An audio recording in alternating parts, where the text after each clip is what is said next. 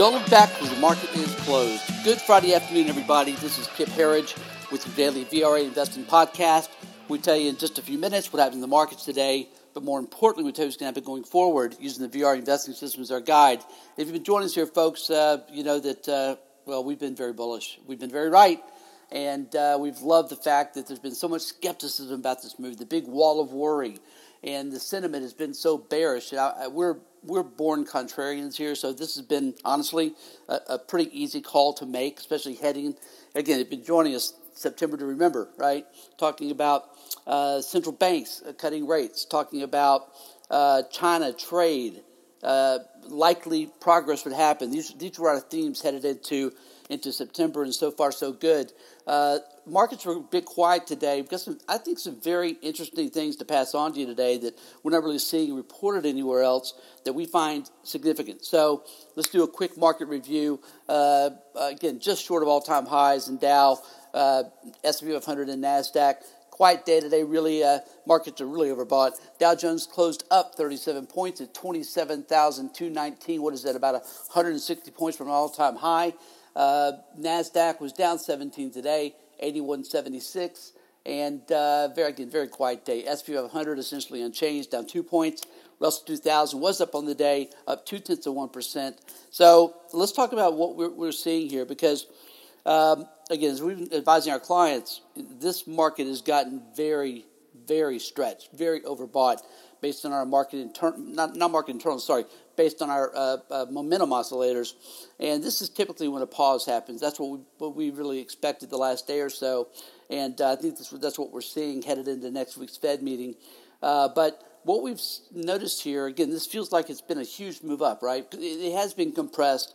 Uh, there's been a, a, good move higher over the last couple of weeks. Uh, but before you start thinking this is a runaway bull market, and uh, things are really frothy.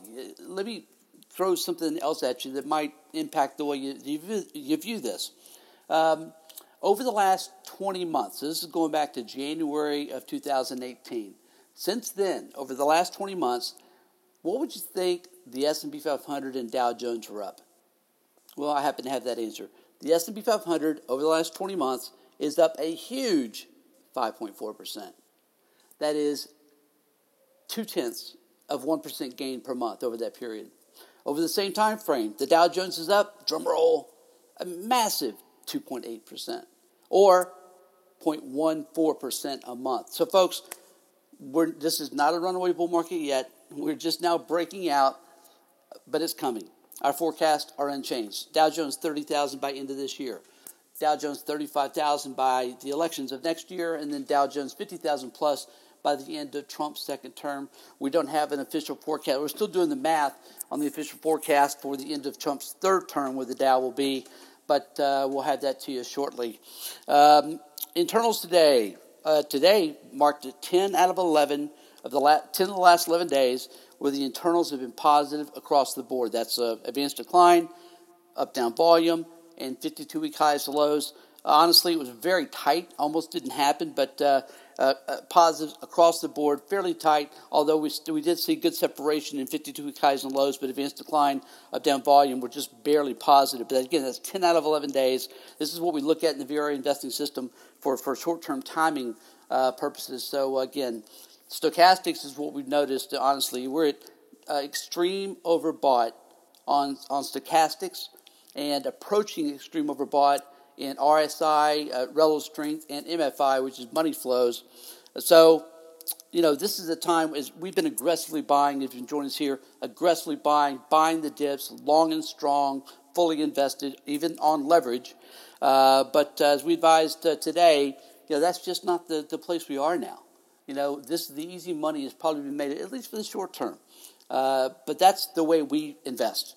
So uh, we didn't recommend anybody selling positions, anything like that. But again, a pause is in order because of the overbought situation. Also, we've had this huge counter trend rally that's taken place in, in interest rates. Uh, the 10 year today closed at one point, just over 1.9%. Uh, so it's had a massive run here from what 1.3 something to 1.9%. That's a big move in interest rates in a short, very compressed period of time.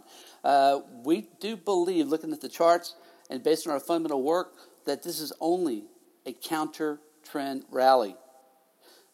Now, conversely, we've got the exact uh, uh, the reverse situation in interest rates uh, and bonds. Now at extreme uh, uh, rates are extreme overbought, bonds extreme oversold. So, you know, uh, would be at all surprised. But in fact, we expect to see a move back in the other direction. That'll be very positive for gold, for the miners, which are taking a hit this week, and of course for for bonds as well.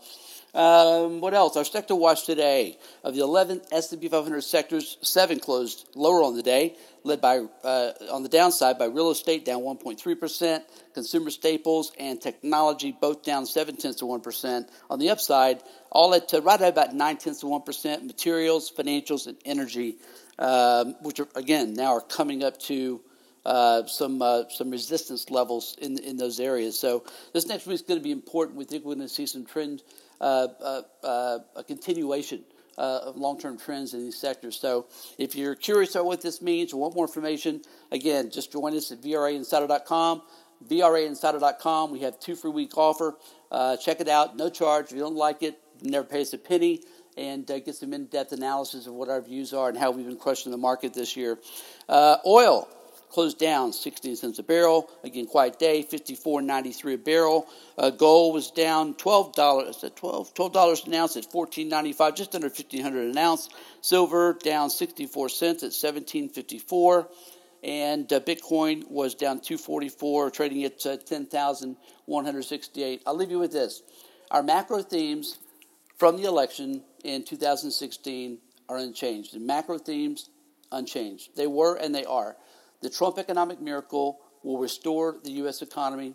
We, we are sticking by our 4% GDP forecast in his first term. I know we've got a lot of work to get there, but uh, this economy is on fire, folks. We, we stick by 4% GDP uh, into next, uh, by end of next year, and uh, by end of his first term, uh, we are at a 5% GDP. The U.S. leads and the world follows. As free market populism replaces globalism, a global bull market follows. Live and invest accordingly. Those are the exact words we wrote in November 2016. We stick by that. And uh, very, very bullish. This is a bull market in its infancy. And uh, once we get through these overbought uh, uh conditions, then uh, then we can continue higher. And you know what? It may be one of those melt up moves where it just keeps going anyway. The, the conditions really are pretty much perfect for that into year end. Folks, again, as always, thank you for joining us here. My name is Kip Herriage. Uh, again, one last time, join us at VRAinsider.com. Until Monday after the close, we'll see you then. Have a great weekend, everybody.